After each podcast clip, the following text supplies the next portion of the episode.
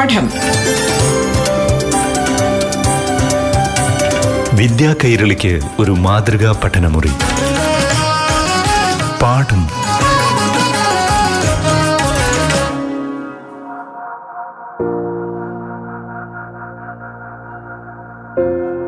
നമസ്കാരം പ്രിയപ്പെട്ട കൂട്ടുകാരെ.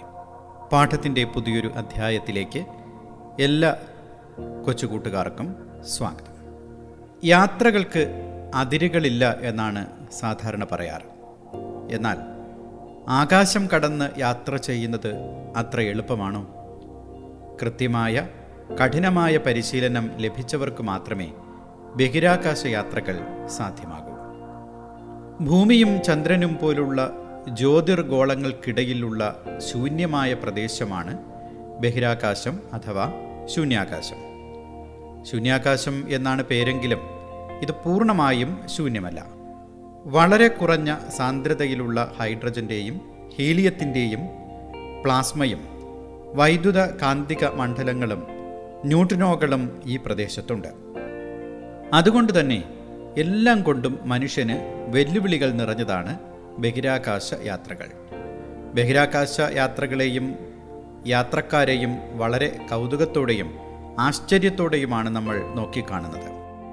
ഗവേഷണങ്ങൾക്കും പര്യവേഷണങ്ങൾക്കുമായാണ് സാധാരണയായി ശൂന്യാകാശ യാത്രകൾ നടത്താറുള്ളത്.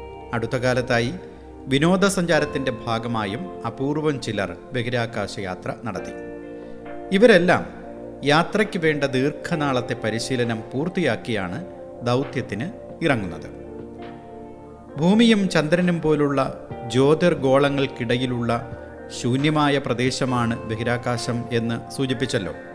അതുകൊണ്ട് തന്നെ എല്ലാം കൊണ്ടും മനുഷ്യന് വെല്ലുവിളികൾ നിറഞ്ഞതാണ് ബഹിരാകാശത്തേക്കുള്ള യാത്രകൾ. ഈ വെല്ലുവിളികളെക്കുറിച്ചാണ് ഇന്നത്തെ അധ്യായത്തിലും പ്രതിപാദിക്കുന്നത്. കഴിഞ്ഞ അധ്യായത്തിന്റെ തുടർച്ചയായിട്ടാണ് ഈ അധ്യായവും ഉൾപ്പെടുത്തിയിരിക്കുന്നത്.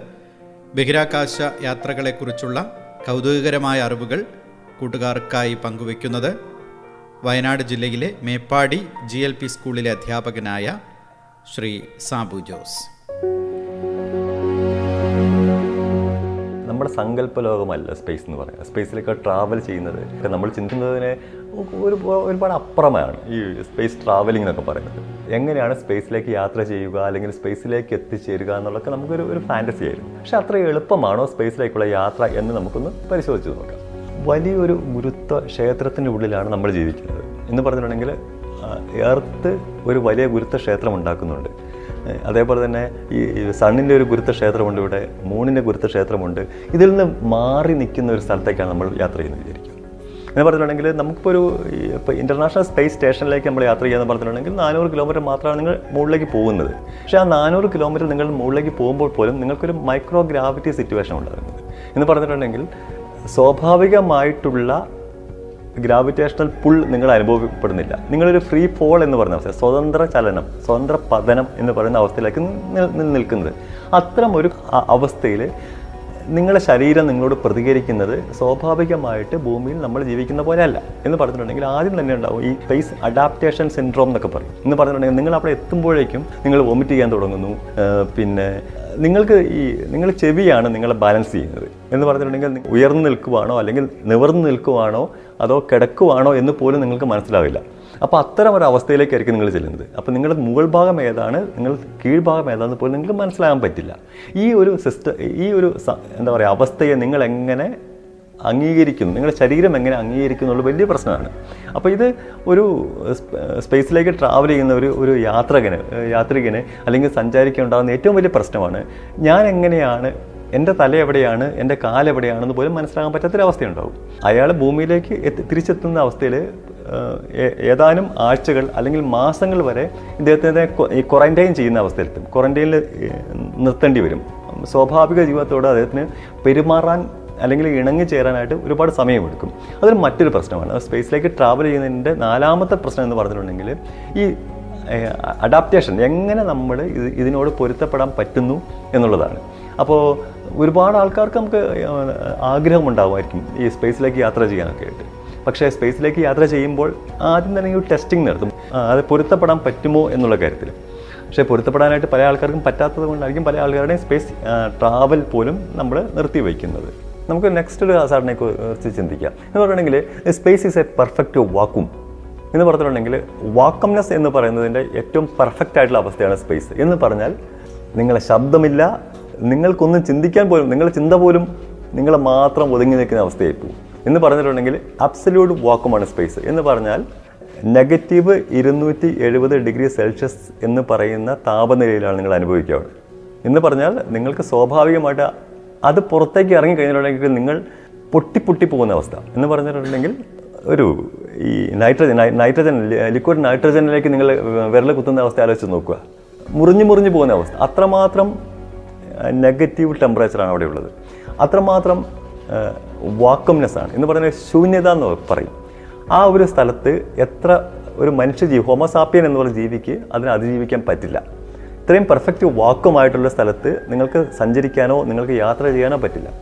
അത് മാത്രമല്ല നിങ്ങൾ എവിടെയാണോ ഫേസ് ചെയ്യുന്നത് ആരെയാണോ ഫേസ് ചെയ്യുന്നത് അപ്പോൾ സണ്ണിനെയാണ് നിങ്ങൾ ഫേസ് ചെയ്യണമെങ്കിൽ നിങ്ങൾ ഓക്കെ നിങ്ങൾക്ക് ടെമ്പറേച്ചർ അനുഭവപ്പെടും നിങ്ങളുടെ ബാക്ക് സൈഡ് അതായത് സണ്ണിനെ ഫേസ് ചെയ്യുന്ന സമയത്ത് നിങ്ങൾക്ക് ടെമ്പറേച്ചർ അനുഭവപ്പെടും നിങ്ങളുടെ ബാക്ക് സൈഡ് സണ്ണിനെ ഫേസ് ചെയ്യുന്നില്ലെങ്കിൽ അവിടെ നെഗറ്റീവ് ആയിരിക്കും. ഐ റിപ്പീറ്റ് നിങ്ങൾ സണ്ണിനെ ഫേസ് ചെയ്യുന്ന സമയത്ത് നിങ്ങൾ പോസിറ്റീവ് ടെമ്പറേച്ചർ ആയിരിക്കും സണ്ണിനെ ഫേസ് ചെയ്യാത്ത നിങ്ങളുടെ ബാക്ക് സൈഡിൽ നെഗറ്റീവ് ടെമ്പറേച്ചർ ആയിരിക്കും. ഈ രണ്ട് ശാരീരിക അവസ്ഥകളെ നിങ്ങൾക്കൊരു ഒരു ഹ്യൂമൻ ബീയിങ്ങിനും ശരീരത്തിൽ സഹിക്കാൻ പറ്റില്ല.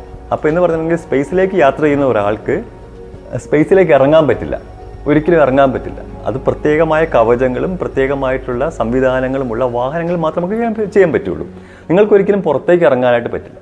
ഇത് മറ്റൊരു പ്രശ്നമാണ്. ഇനി ഇത് സ്വാഭാവികമായിട്ടുണ്ടാകുന്ന ഇങ്ങനെയുള്ള കാര്യങ്ങളെക്കുറിച്ച് ഞാൻ പറഞ്ഞു. ഇനി അങ്ങനെ അല്ലാതെ ഇപ്പോൾ ഉണ്ടാകുന്ന ഒരു പ്രശ്നം പറഞ്ഞെങ്കിൽ ഒരു ഒരു സ്പേസ് ട്രാവലർക്ക് ഉണ്ടാകുന്ന മറ്റ് പ്രശ്നങ്ങളെ പറഞ്ഞിട്ടുണ്ടെങ്കിൽ ഇയാളെ മസിൽസിന് പ്രശ്നമുണ്ടാകും. എന്ന് പറഞ്ഞിട്ടുണ്ടെങ്കിൽ ഇതൊരു മൈക്രോ ഗ്രാവിറ്റി സിറ്റുവേഷനാണ് ഈവൻ ഒരു നാനൂറ് കിലോമീറ്റർ ഉയരത്തിലേക്ക് പോയപ്പോൾ പോകുമ്പോൾ പോലും നിങ്ങളൊരു മൈക്രോ ഗ്രാവിറ്റി സിറ്റുവേഷനാണ് ജീവിക്കുന്നത്. അപ്പോഴേക്കും നിങ്ങളുടെ നിങ്ങളെ മസിൽസ് അല്ലെങ്കിൽ നിങ്ങളുടെ അസ്ഥികൾ സ്വാഭാവികമായിട്ട് നിങ്ങൾ ഒരു ഗ്രാവിറ്റി ഫീൽഡിൽ അല്ലെങ്കിൽ ഭൂമിയെ പോലെയുള്ള സ്ഥലത്ത് നിൽക്കുന്ന പോലെ ആയിരിക്കില്ല നിങ്ങളുടെ ശരീരം നിങ്ങളോട് പ്രതികരിക്കുക. അപ്പോൾ എന്ന് പറഞ്ഞിട്ടുണ്ടെങ്കിൽ മസിൽസ് വീക്ക് ആവുന്നുണ്ട്.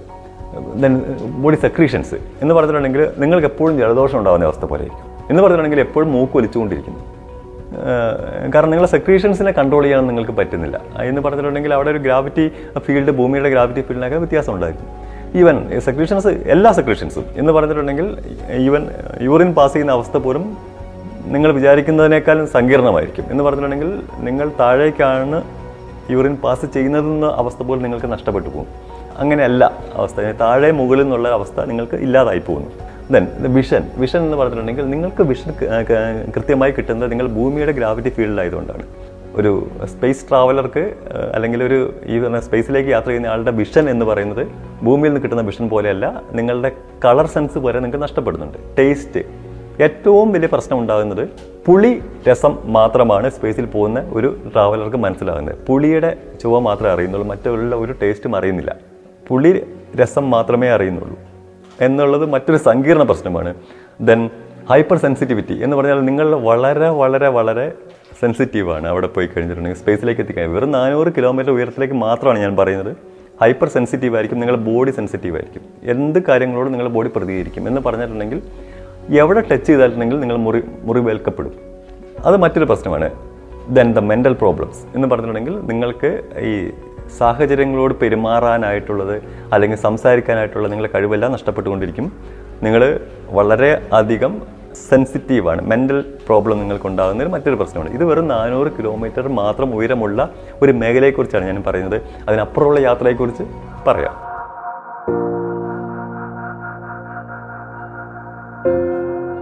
ബഹിരാകാശ യാത്രകളെക്കുറിച്ചുള്ള കൗതുകകരമായ വിശേഷങ്ങൾ തുടരും. ഇടവേളയ്ക്ക് ശേഷം. പാഠം. വിദ്യാ കൈരളിക്ക് ഒരു മാതൃകാ പഠനമുറി. പാഠം ഒരിടവേളയ്ക്ക് ശേഷം തുടരും.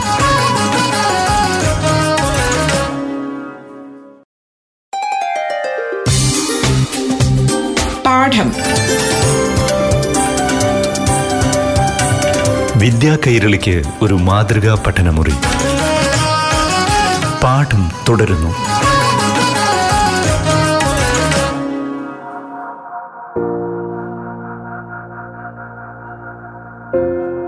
ബഹിരാകാശ യാത്രകളിലെ വെല്ലുവിളികളും സങ്കീർണതകളും എന്തൊക്കെയാണ്? ഇതേക്കുറിച്ചാണ് പാഠത്തിന്റെ ഇന്നത്തെ അധ്യായവും വിശദീകരിക്കുന്നത്. അറിവുകൾ പങ്കുവയ്ക്കാനായി കൂട്ടുകാർക്കൊപ്പം എത്തുന്നത് Wayanad Meppadi G L P എസിലെ അധ്യാപകൻ ശ്രീ സാബു ജോസ്. ഇനി ഒരു ഒരു ഒരു ഒരു ബാക്ക് ടു ഹോം എന്നുള്ള ഒരു കാര്യം നമ്മൾ സങ്കല്പിച്ചു നോക്കാം. ബാക്ക് ടു ഹോം ഞാൻ ഇത്രയും സമയം സ്പേസിൽ ജീവിച്ചു. അല്ലെങ്കിൽ മുന്നൂറ് ദിവസം ഞാൻ സ്പേസിൽ ജീവിച്ചു. തിരിച്ച് എനിക്ക് ഹോം ഹോമിലേക്ക് അതായത് എർത്തിലേക്ക് വരണം എന്നൊരവസ്ഥ വെച്ച് നോക്കുക അത് സ്വാഭാവികമായിട്ട് അത്ര എളുപ്പമല്ല. എന്ന് പറഞ്ഞിട്ടുണ്ടെങ്കിൽ എനിക്കിവിടെ വന്നതിന് ശേഷം എനിക്കുണ്ടാകുന്ന അനുഭവങ്ങൾ സ്പേസിലുണ്ടായ അനുഭവങ്ങളല്ല. ഈവൻ ഞാനൊരു ചായ കുടിക്കുന്നത് വരെ എനിക്ക് വലിയ പ്രശ്നമുണ്ടാക്കുന്ന കാര്യങ്ങൾ തന്നെയാണ്. സ്പേസിൽ നിൽക്കുമ്പോൾ എനിക്ക് അങ്ങനെ അല്ലായിരുന്നു.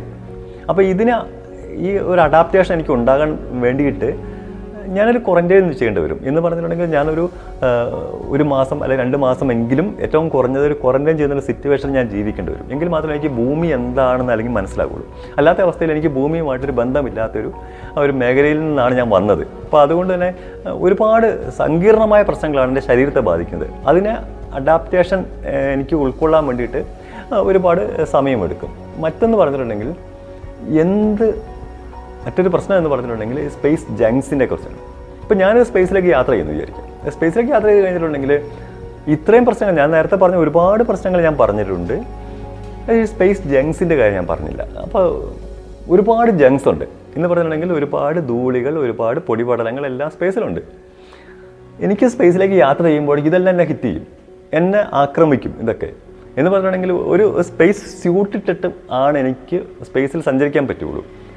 എനിക്ക് സ്പേസ് സൂട്ട് ഇല്ല. അല്ലെങ്കിൽ സ്പേസ് സൂട്ട് ഉണ്ടെങ്കിൽ തന്നെ എനിക്ക് സ്പേസിലേക്ക് പുറത്തേക്ക് ഇറങ്ങുകയാണെങ്കിൽ ഒരുപാട് ജങ്സിന്റെ ആക്രമണം എനിക്കുണ്ടാവും. എന്ന് പറഞ്ഞിട്ടുണ്ടെങ്കിൽ millions of millions of junks ഉണ്ടാവും. അപ്പോൾ അതിനെ അതിജീവിച്ച് വേണം എനിക്ക് സ്പേസിൽ കൂടെ സഞ്ചരിക്കാനായിട്ട്. അത് മറ്റൊരു പ്രശ്നമാണ്. എന്ന് പറഞ്ഞാൽ സ്പേസിലേക്കുള്ള യാത്ര എന്ന് പറയുന്നത് ഏറ്റവും ദുഷ്കരമായിട്ടുള്ള ഒരു സംഭവമാണ്. സ്വാഭാവികമായിട്ട് ഞാൻ നേരത്തെ പറഞ്ഞതുപോലെ സ്വാഭാവികമായിട്ട് ഉണ്ടാകുന്നതിന്റെ മാനസികമായ പ്രശ്നങ്ങൾ പറയുന്നുണ്ട്. അല്ല ശാരീരികമായ പ്രശ്നങ്ങൾ പറയുന്നുണ്ട്. അങ്ങനെയല്ല ഫിസിക്കലായിട്ടുള്ള പ്രശ്നം എന്ന് പറഞ്ഞിട്ടുണ്ടെങ്കിൽ ഒരുപാട് അറ്റാക്സ് വരും. എന്ന് പറഞ്ഞിട്ടുണ്ടെങ്കിൽ ഈ ഈവൻ മീറ്റിയേഴ്സിന്റെ അറ്റാക്ക് അറ്റാക്കോ അല്ലെങ്കിൽ കോമേഴ്സിന്റെ അറ്റാക്ക് പോലെയല്ല സ്പേസ് ജങ്സിന്റെ അറ്റാക്ക് സ്പേസ് ജങ്സ് എന്ന് പറഞ്ഞിട്ടുണ്ടെങ്കിൽ നമ്മൾ ഒരുപാട് ഈ സാറ്റലൈറ്റ്സിനെ നമ്മൾ വിക്ഷേപിച്ചിട്ടുണ്ട്. അതുപോലെ തന്നെ സ്വാഭാവികമായിട്ടും സ്പേസിലുണ്ടാകുന്ന ഈ കല്ലുകൾ അങ്ങനെ അങ്ങനെ ഒരുപാട്. ഈ സ്പേ ഈ നമ്മൾ വിക്ഷേപിച്ച സാറ്റലൈറ്റ്സിന്റെ അവശിഷ്ടങ്ങൾ സ്പേസിലുണ്ടാകുന്ന ഈ പൊടിപടലങ്ങൾ ഈവൻ ഒരു ഒരു ഒരു ഒരു വളരെ ചെറുതായിട്ടുള്ള മില്ലിമീറ്റർ വലിപ്പമുള്ള ഒരു ധൂളി കഷ്ണം പോലും സ്പേസിൽ നിങ്ങളെ ഒരുപാട് ആക്രമിക്കും. അപ്പോൾ അത്തരം ഒരു സാഹചര്യത്തെ അതിജീവിച്ചിട്ട് വേണം സ്പേസിൽ കൂടെ സഞ്ചരിക്കാനായിട്ട് നമുക്ക്. എന്ന് പറഞ്ഞിട്ടുണ്ടെങ്കിൽ സ്പേസിലേക്കുള്ള യാത്ര എന്ന് പറയുന്നത് എളുപ്പമല്ല ദുഷ്കരമാണ്. അപ്പോൾ നമുക്കൊരു സ്പേസിലേക്കുള്ള യാത്രയെക്കുറിച്ച് ചിന്തിക്കാം. എന്തിനാണ് സ്പേസിലേക്ക് നമ്മൾ പോകുന്നത്? അല്ലെങ്കിൽ സ്പേസിലേക്ക് നമ്മൾ പോയത് കൊണ്ട് എന്തുകൊണ്ടാണ് നമുക്ക് അതുകൊണ്ട് നമുക്ക് എന്താകുന്ന ഗുണങ്ങൾ എന്താണ് എന്ന് പറഞ്ഞിട്ടുണ്ടെങ്കിൽ നമ്മളൊരു ക്യൂരിയോസിറ്റി ഉണ്ട് അന്വേഷണത്വര എന്ന് പറയും. എന്ന് പറഞ്ഞിട്ടുണ്ടെങ്കിൽ ഭൂമിക്ക് വെളിയിലേക്കുള്ള യാത്ര. നമുക്കിങ്ങനെ പറയാമല്ലോ ഈ എന്താ പറയുക ഭൂമി എന്ന് പറഞ്ഞിട്ടുണ്ടെങ്കിൽ ജീവന്റെ ഗർഭപാത്രമാണെന്ന് പറയാൻ പറ്റും. പക്ഷേ എല്ലാ കാലത്തും ഗർഭപാത്രത്തിൽ ജീവിക്കാൻ പറ്റില്ലല്ലോ. ജീവൻ വെളിയിലേക്ക് പറിച്ച് നടപ്പ നടണം അല്ലേ? അപ്പോൾ അങ്ങനെ ആകുമ്പോൾ ഇതിനപ്പുറമുള്ള ലോകങ്ങൾ ഇതിനപ്പുറമുള്ള സ്ഥലങ്ങൾ ഇതിനപ്പുറമുള്ള ഇടങ്ങൾ ഇതെല്ലാം നമ്മൾക്ക് മനസ്സിലാക്കണം. അപ്പോൾ അങ്ങനെയാണെങ്കിൽ ബഹിരാകാശ യാത്രകൾ നമ്മൾ നടത്തേണ്ടി വരും. അപ്പോൾ നമ്മുടെ ടെക്നോളജി ഇന്ന് അനുവദിക്കുന്ന അനുസരിച്ചിട്ട് നമുക്ക് ചെയ്യാൻ പറ്റുന്നതിന്റെ ഒരു പരിധിയുണ്ട്. നമ്മളിപ്പോൾ മൂണിലേക്ക് യാത്ര ചെയ്തിട്ടുണ്ട്. നമ്മളിപ്പോൾ ഇനിയിപ്പോൾ മാസിലേക്ക് നമ്മൾ യാത്ര ചെയ്യാൻ പോവുകയാണ്. ഓക്കെ അപ്പോൾ നമ്മുടെ ടെക്നോളജി അഡ്വാൻസ്ഡ് ആകുന്നതനുസരിച്ചിട്ട് നമ്മൾ കൂടുതൽ കൂടുതൽ ദൂരങ്ങളിലേക്ക് കൂടുതൽ കൂടുതൽ അകലങ്ങളിലേക്ക് യാത്ര ചെയ്യും. അവിടെ പോയിട്ട് നമ്മൾ ഇടത്താവളങ്ങൾ ഒരുക്കും എന്ന് പറയാം. ആ യെസ് ഇടത്താവളങ്ങളാണ് ഉണ്ടാക്കുന്നത്. എന്ന് പറഞ്ഞിട്ടുണ്ടെങ്കിൽ നമ്മുടെ നെക്സ്റ്റ് പ്രൊജക്റ്റ് എന്ന് പറഞ്ഞാൽ പോലും ഒരു മൂണിൽ ഉള്ള ഒരു ഇടത്താവളം ഉണ്ടാക്കാനായിട്ടാണ് ലൂണാർ ബേസ് എന്ന് പറയും. അടുത്തിന് ശേഷം അതിനുശേഷം നമ്മളൊരു മാർസിലൊരു ഇടത്താവളം ഉണ്ടാക്കുന്നു. മാർസിലൊരു ബേസ് ഉണ്ടാക്കുന്നു. അപ്പോൾ ഒരു ലൂണാർ ബേസ് ഉണ്ടാക്കി കഴിഞ്ഞാൽ നമ്മൾ ഉദ്ദേശിക്കുന്നത് ലൂണാർ ബേസ് ഉദ്ദേശിക്കുന്നത് ഭൂമിയിൽ നിന്നുള്ളതിന്റെ പ്രൊപ്പൽഷന്റെ ആറിലൊന്ന് ത്രസ്റ്റ് കൊടുത്താൽ മതി. കാരണം ഭൂമിയുടെ ഗ്രാവിറ്റിന്റെ ആറിൽ ഒന്ന് മാത്രമാണ് ചന്ദ്രനുള്ള ഗ്രാവിറ്റി ഉള്ളൂ. അപ്പോൾ അതുകൊണ്ട് ഭൂമിയിൽ നമ്മൾ കൊടുക്കുന്ന ത്രസ്റ്റിന്റെ വൺ ബൈ സിക്സ് ത്രസ്റ്റ് കൊടുത്തിട്ടുണ്ടെങ്കിൽ അവിടെ നിന്ന് പ്രൊപ്പൽഷൻ നടത്താൻ പറ്റും. അപ്പോൾ എന്ന് പറഞ്ഞിട്ടുണ്ടെങ്കിൽ നമ്മൾ ഇടത്താവളങ്ങൾ ഉണ്ടാക്കാൻ പോകുന്നത് ഇനി മൂണിലാണ് ദെൻ മാർസിലാണ് എന്ന് പറഞ്ഞിട്ടുണ്ടെങ്കിൽ ജീവൻ അങ്ങോട്ട് നമ്മൾ പറിച്ച് നടുകയാണ്. ഈ ഭൂമി മാത്രമല്ല ജീവന് അനുയോജ്യമായ സ്ഥലം എന്ന് നമ്മൾ തെളിയിക്കുകയാണ്. രണ്ടായിരത്തി ഇരുപത്തി നാലിൽ ആർട്ടമിസ് ഫോർ എന്ന് പറഞ്ഞൊരു മിഷൻ ഉണ്ട്. അർട്ടമിസ് ഫോർ അർട്ടമിസ് ഫോർ മിഷനിൽ നസ ചെയ്യുന്നതാണ്. അർട്ടമിസ് ഫോർ മിഷനിൽ മാൻഡ് മിഷനാണ് അർട്ടമിസ് ഫോറിൽ ഒരു ഒരു പുരുഷ ആസ്ട്രോണമറും ഒരു വനിതാ ആസ്ട്രോണമറുമാണ് ചന്ദ്രനിൽ ഇറങ്ങാൻ പോകുന്നത്. അർട്ടമിസിന് ആ- പേര് പറയാൻ തന്നെ ഒരു കൗതുകമുണ്ട് കേട്ടോ. അതായത് അർട്ടമിസ് എന്ന് പറഞ്ഞാൽ അപ്പോളോ ദേവന്റെ പെങ്ങളാണ്. അപ്പോളോ ദേവനെ അറിയാമല്ലോ. പുരാണത്തിലെ സൂര്യദേവനാണ്. ഈ നാസയുടെ മാൻഡ് മിഷൻ ചന്ദ്രനിലേക്കുള്ള യാത്രകളുള്ള മിഷനിൽ അപ്പോളോ എന്നായിരുന്നു പേരിട്ടത്.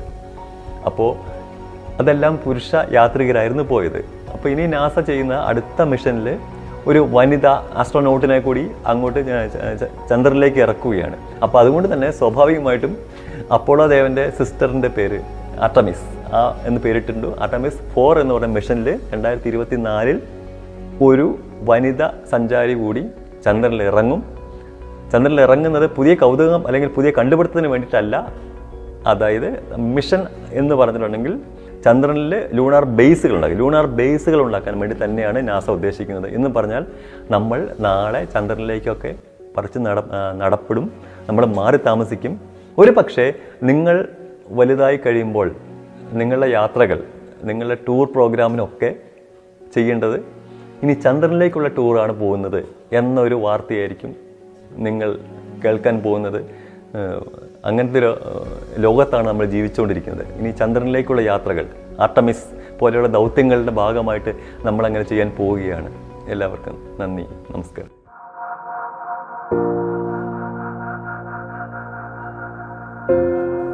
ബഹിരാകാശ യാത്രകളിലെ സങ്കീർണതകളും ബുദ്ധിമുട്ടുകളും കഠിനമായ പരിശീലനങ്ങളും എന്തൊക്കെയാണ് പ്രതിസന്ധികൾ എന്നുമൊക്കെയാണ് കഴിഞ്ഞ രണ്ട് അധ്യായങ്ങളിൽ പ്രതിപാദിച്ചത് ബഹിരാകാശ യാത്രകൾ എന്നും കൗതുകവും ആശ്ചര്യവും ജനിപ്പിക്കുന്ന ഒന്ന് തന്നെയാണ്. ഇത് സംബന്ധിച്ചുള്ള ചില വിലപ്പെട്ട അറിവുകൾ കൂട്ടുകാർക്ക് ലഭിച്ചു എന്ന് കരുതട്ടെ. ഇന്നത്തെ പാഠത്തിന്റെ അധ്യായം ഇവിടെ പൂർണമാവുകയാണ്. മറ്റൊരു വിഷയവുമായി ഇനി അടുത്ത അധ്യായത്തിൽ സംഗമിക്കാം. നന്ദി നമസ്കാരം. പാഠം. വിദ്യാ കൈരളിക്ക് ഒരു മാതൃകാ പഠനമുറി. പാഠം.